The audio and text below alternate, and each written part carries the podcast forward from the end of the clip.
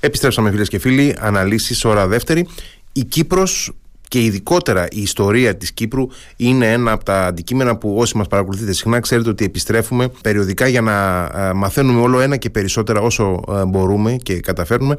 Θα έχουμε απόψε έναν συνομιλητή ο οποίος πραγματικά νομίζω ότι είναι από τους ανθρώπους που έχει ακτινογραφήσει την ε, ιστορία της Κύπρου, τη σύγχρονη ιστορία της Κύπρου. Θα μιλήσουμε με τον Τάκη Χατζηδημητρίου, ιστορικό πολιτικό στέλεχος της Κύπρου, ιδρυτικό στέλεχος της ΕΔΕΚ και αντιπρόεδρο και βουλευτή του κόμματος Έναν άνθρωπο ο οποίος έχει με πολύ προσοχή αποτυπώσει τα ιστορικά βήματα της Κύπρου από το 1950 μέχρι και το 1967. Ε, ειδικότερα στην τελευταία περίοδο, από το 1964 μέχρι το 1967, αναφέρεται το πιο πρόσφατο, το τελευταίο του βιβλίου από τις εκδόσεις Παπαζήση. Καλησπέρα, κύριε Χατζηδημητρίου.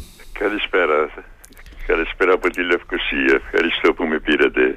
Ε, εγώ ευχαριστώ για το χρόνο σας. Ε, Καταρχάς ε, να, να πω ε, εισαγωγικά στη συζήτησή μας ότι μιλάμε για το πιο πρόσφατο βιβλίο σας Κυπριακή Δημοκρατία 1964-1967 από την, στρατιο, από την στρατικοποίηση στη στρατοκρατία που έχω την εντύπωση ότι είναι το τρίτο μέλος, ε, μέρος μιας τριλογίας μέχρι τώρα τουλάχιστον.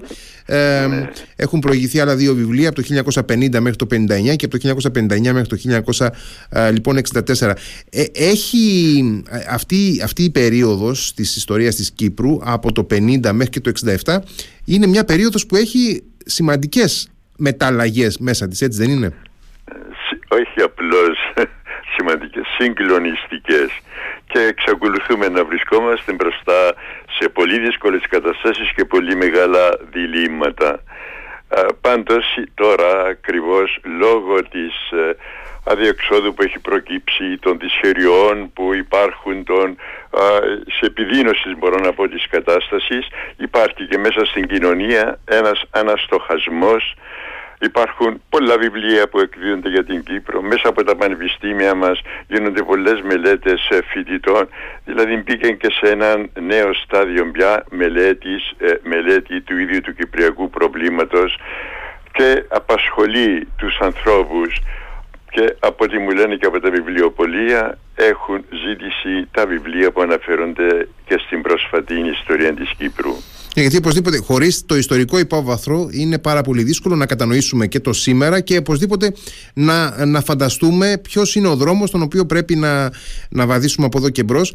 Ε, τώρα, η συγκεκριμένη περίοδος 1964-1967 ε, επιλέγεται τους όρους στρατικοποίηση και στρατοκρατία ε, ποιο είναι το, ποιο είναι το, το, ποια είναι η βάση; Ναι. Να, να τα εξειδικεύσουμε και να τα ερμηνεύσουμε.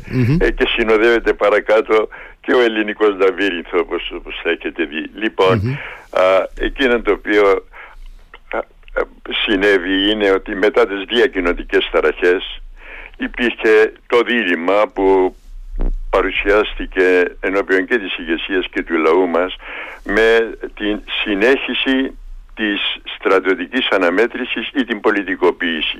Βγήκε το ψήφισμα του Οργανισμού Ηνωμένων Εθνών του Συμβουλίου Ασφαλείας νωρίς τον Μάρτιν του 1964 που ε, είναι το πιο βασικό ψήφισμα πάνω στο οποίο κινείται η Κύπρος μέχρι σήμερα. Σε αυτό το ψήφισμα περιέχονται μερικές βασικές αρχές. Πρώτον, ότι οι συνθήκες ισχύουν. Δεύτερον, ότι η, ε, η ειρήνευση ε, είναι μια διαδρομή που έπρεπε να ακολουθηθεί. Τρίτον, η πολιτική διευθέτηση του θέματος με τον διορισμό μεσολαβητή και τέταρτον, η αναγνώριση της Κυπριακής κυβέρνησης ως κυβέρνησης που προέγυπτε από τις συνθήκες. Όμως οι συγκρούσεις συνεχίζονταν, οι απειλές από μέρους της Τουρκίας λόγω των συγκρίσεων, συγκρούσεων συνεχίζονταν και αποφασίστηκε να ενισχυθεί η άμυνα του τόπου σε περίπτωση εισβολής και μέσα σε αυτά τα πλαίσια αντί να αν πάρουμε τα πιο βασικά σημεία του ψηφίσματος που ε, προνοούσαν την ειρήνευση και την πολιτική αντιμετώπιση προχωρήσαμε προς ε, κινητοποίηση περισσότερο στρατηγικών δυνάμεων. Τότε ήρθαν και στην Κύπρο με ε, κυπριακά ονόματα κατά τρόπον ανορθόδοξων και η ελληνική δύναμη από την Ελλάδα με στόχο την ενίσχυση της άμυνας της Κύπρου σε περίπτωση που μπροστά στις απειλές μπορώ να πω ήταν και ενδεδεμένη ενέργεια.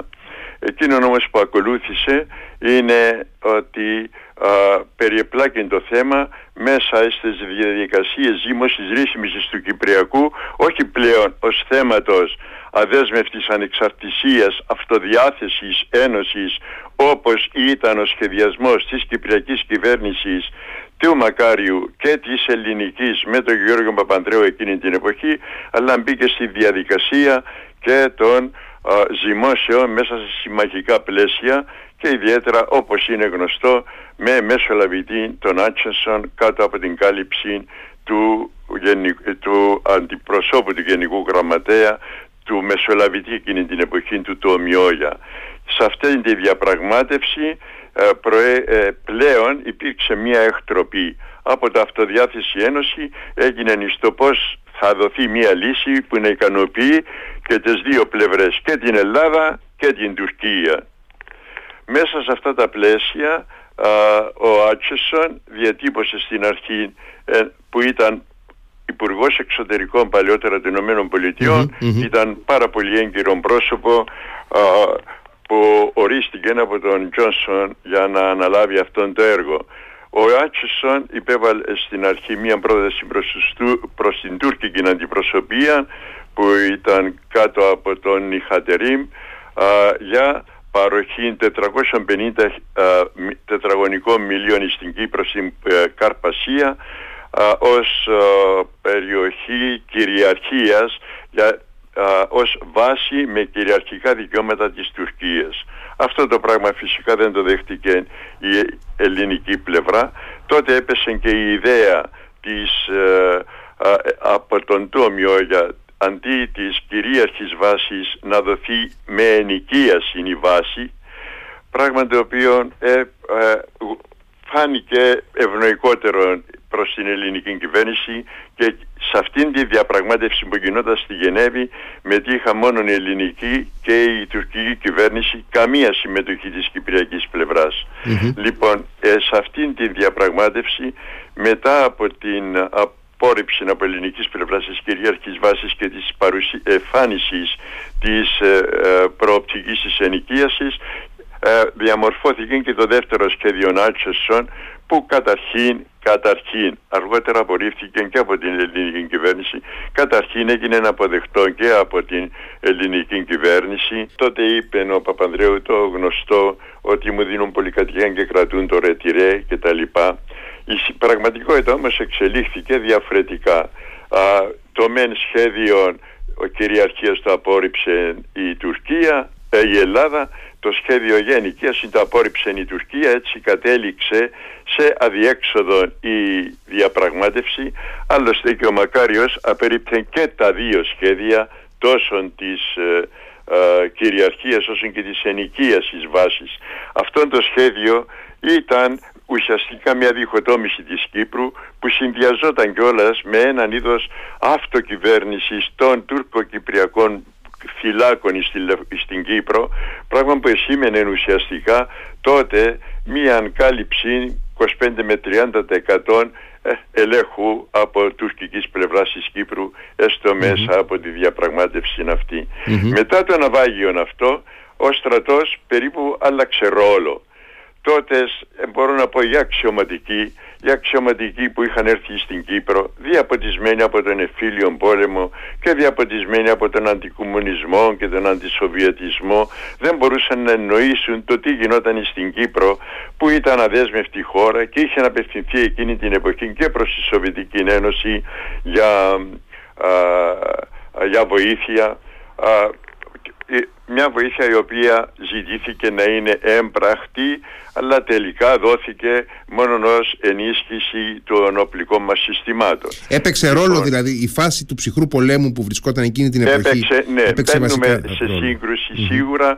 Ήταν ο ψυχρός πόλεμος ουσιαστικό στοιχείο διότι υπήρχε το εξής ε, περιβάλλον. Μία πιθανότητα σύγκρουσης μεταξύ Ελλάδας και Τουρκίας σήμαινε διάλυση του Ανατολικού, ε, της Ανατολικής πτέρυγας του ΝΑΤΟ, σήμαινε παρέμβαση της Σοβιετικής Ένωσης που στο μεταξύ είχε στείλει και στόλων ή στην Ανατολική Μεσόγειο για τα Μεσανατολικά, όχι για το Κυπριακό, για τα Μεσανατολικά, έτσι ε, δημιουργήθηκε τότε το Κυπριακό δεν ήταν απλώς ένα ελληνοτουρκικό πρόβλημα, δεν ήταν απλώς ένα πρόβλημα συνταγματικό, εξελίχθηκε σε πρόβλημα διεθνές και ε, θεωρεί τον ως σημαντικότερη κρίση μετά από την κρίση της Κούβας. Μέσα λοιπόν σε αυτά τα πλαίσια οι Έλληνες αξιωματικοί συγκρούστηκαν επί τόπου και με την ηγεσία και με τον, με τον λαό, με τους απλούς ανθρώπους όπου θεωρούσαν τον κομμουνιστικό κίνδυνο μεγαλύτερο και από τον τουρκικό. Πράγμα το οποίο έλεγαν ήδη ίστα στράτευμα, ίστες.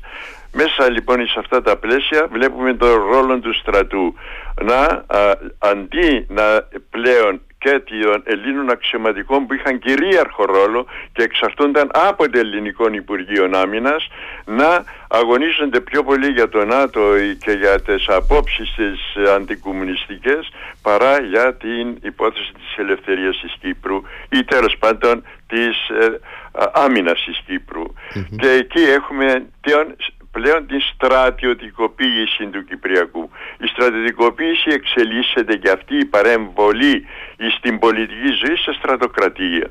Μια στρατοκρατία η οποία επιβεβαιώθηκε επισφραγίστηκε μπορώ να πω και με έναν γεγονός στο τέλος της διακυβέρνησης των αποστατών με τον Τούμπα όταν ο Μακάριος παραγγέλει όπλα στην ε, Τσεχοσλοβακία για την Κυπριακή αστυνομία και πηγαίνει και τα κατάσχει ο ελληνικός στρατός και παρεμποδίζει τον Μακάριο. Έτσι μπορώ να πω ότι δικαιολογείται ο τίτλος από τη στρατιωτικοποίηση που έγινε για την άμυνα εξελίχθηκε σε στρατοκρατία με εμπλοκή στα εσωτερικά της Κύπρου και με παρέμβαση στη ματέωση αποφάσεων της κυβερνησης Να ρωτήσω ε, κάτι το οποίο προκύπτει και είναι η προσωπική μου απορία που δεν έχω ξεκαθαρίσει ε, ως τώρα. Το 1967 φυσικά μετά την 21η Απριλίου έχουμε ένα στρατιωτικό καθεστώς στην Ελλάδα το οποίο έρχεται να, να κλείσει την περίοδο της ε,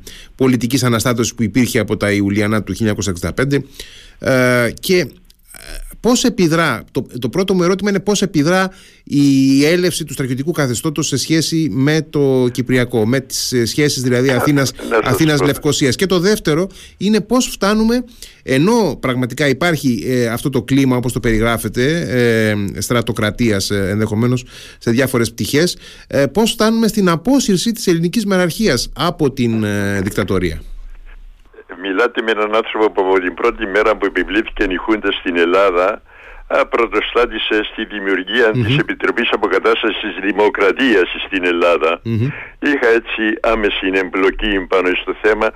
Ήταν βέβαιο για όποιον εγνώριζε κάποιες καταστάσεις ότι, στρατοκρα... ότι πραξικόπημα και δικτατορία στην Ελλάδα σήμαινε το τέλος του ιστορικού βίου της Κύπρου διότι η Τουρκία θα εκμεταλλευόταν την ελληνική αδυναμία για να πραγματοποιήσει τα σχέδια της. Αυτό ήταν φανερό από την πρώτη στιγμή που ανέλαβε την εξουσία. Μπορώ να σας πω ότι έχω πια και ντοκουμέντα από το State Department στα χέρια μου, από αυτά φυσικά που έχουν αποχαρακτηριστεί και έχουν όπου γίνεται σύσκεψη με, κάτω από τον Τζόνσον με παρουσία του Υπουργού Εξωτερικών των Ηνωμένων Πολιτειών, του Μάκνα Μάρα Άμυνας και με του CIA, τον αρχηγού, όπου λέγεται εκεί ότι η Τουρκία θα εκμεταλλευτεί το, την εσωτερική ελληνική κατάσταση και θα κάνει την εισβολή στην Κύπρο. Αυτό ελέγχθη νωρίς ακόμα το 1968.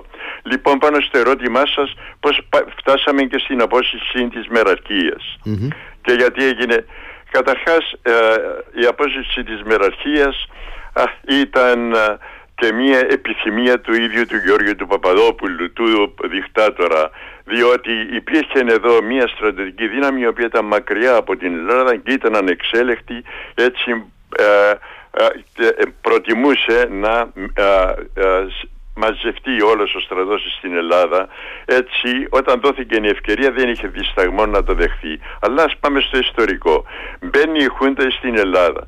Το πρώτο πράγμα το οποίο κάνει νομίζει ότι μπορεί να συνεχίσει τις διαπραγματεύσεις με την Τουρκία για την Ένωση και γίνεται η συνάντηση στον Εύρο νωρίς το Σεπτέμβριο του 1967.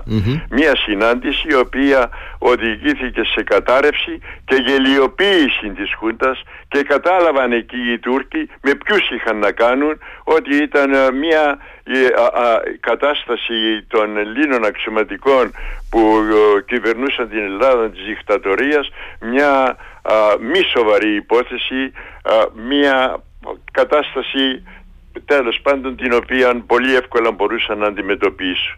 Και κατέρευσε αυτή η συνάντηση στον Εύρο πολύ εύκολα. Τους είπαν να φανταστείτε εκεί τους Τούρκους, ξέρετε εσείς έχετε μεγάλη έκταση, τι, τι θέλετε την Κύπρο, δώστε της σε εμάς.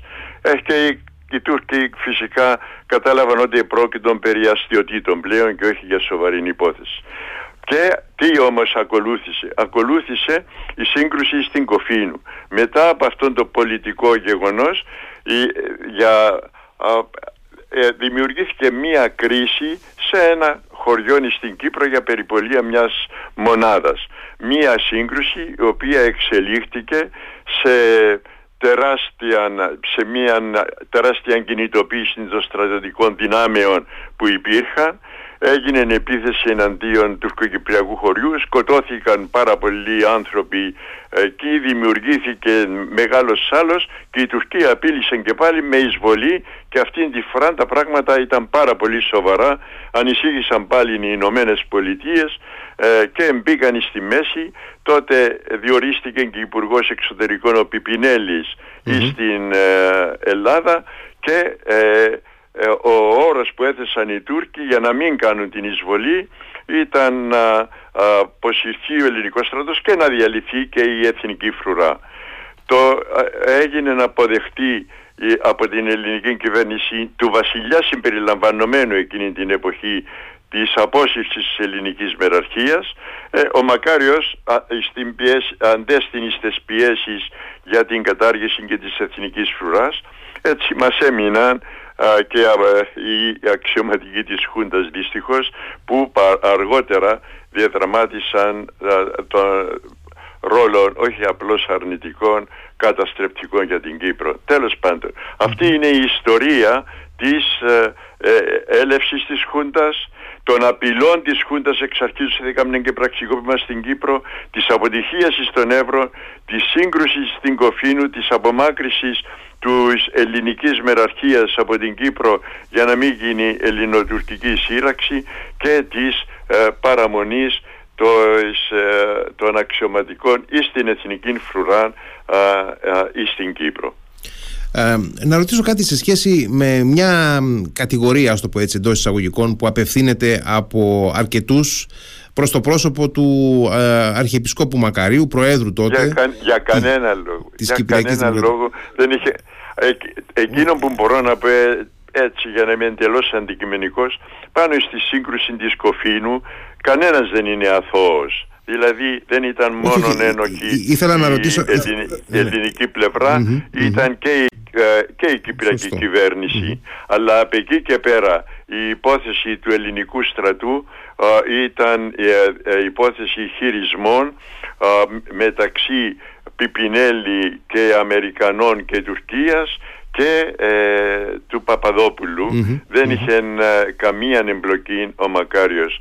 Μπορώ να πω όταν αργότερα ρωτήθηκε ο Μακάριος ποιον ήταν το μεγαλύτερο σφάλμα του είπε ότι που ε, ε, άφησε να μείνει και η εθνική Όχι, ε, σύμφωνοι. Αυτό που ήθελα να ρωτήσω εγώ δεν έχει να κάνει με τα συγκεκριμένα ακριβώς αυτά τα γεγονότα τώρα, αλλά με, με όλη την, την κρίσιμη αυτή περίοδο, ουσιαστικά από το 59 μέχρι το 67, κατηγορούν κάποιοι τον ε, Μακάριο ότι είχε ο ίδιος απομακρυνθεί από τον εθνικό στόχο της Ένωσης όπως αυτός είχε τεθεί στη δεκαετία του 50 και εν πάση περιπτώσει ήταν παραδεκτός από τη μεγάλη πλειοψηφία ε, του κυπριακού ελληνισμού. Ε, είναι, κατά την άποψή σας είναι βάσιμο αυτό; Είχε, είχε μεταστρέψει άποψη ο ίδιος ο Μακάριος; Ήθελε να, να, να, να, υποστηριχθεί η ανεξαρτησία της Κύπρου σταθερά και να... να το δράμα είναι το εξής, ε, κύριε ε, Χαραλάμπη, ότι, ότι ε, εκείνο το οποίο συνέβη, το σταθερό σημείο για την Κύπρο ήταν οι συμφωνίες Ζηρίχης και το σύνταγμα της Ζηρίχης κύριε Αυτό ήταν το σταθερό σημείο ύπαρξης της Κύπρου, ύπαρξης του Μακάριου ως Προέδρου, ελέγχου της Κύπρου από, μπορώ να πω από την πλειοψηφία την Ελληνοκυπριακή. Από τη στιγμή που μετακινηθήκαμε και θέλαμε την κατάργηση και Αθήνα και Λευκοσία της κατάργησης των συμφωνιών Τσιρίχης Λονδίνου άρχιζε η αποδόμηση της Κύπρου διότι ούτε η Ένωση ήταν πια πραγματοποιήσιμη ούτε η αδέσμευτη ανεξαρτησία ήταν πραγματοποιήσιμη. Μπορώ να πω ότι με τις διακοινωτικές ταραχές με τη στρατιωτικοποίηση βρισκόμαθα μετέωροι μέσα σε έναν κινούμενο έδαφος που δεν παρήχε καμία διασφάλιση στην σε διέξοδο και επίλυση του Κυπριακού. Η μόνη διέξοδο που παρουσιάστηκε τότε ήταν να, ε, να εγίνεται να αποδεχτεί και από τις τρεις πλευρές έγκαιρα η διχοτόμηση της Κύπρου ε, που προδιαγράφτηκε από τότε από το σχέδιο Νάτσος που ε, πάλι οδηγεί σε, σε διάλυση της Κυπριακής Δημοκρατίας και διαμελισμό της μεταξύ Κύπρου και Τουρκίας. Το ατύχημα είναι και αυτό το πράγμα αυτό βρίσκεται αυτή τη στιγμή στο επίκεντρο του προβληματισμού στην Κύπρο. Και μάλιστα σήμερα ε, είναι η υπόθεση του συντάγματος. Δεν δώσαμε ευκαιρία στο Κυπριακό Σύνταγμα να λειτουργήσει.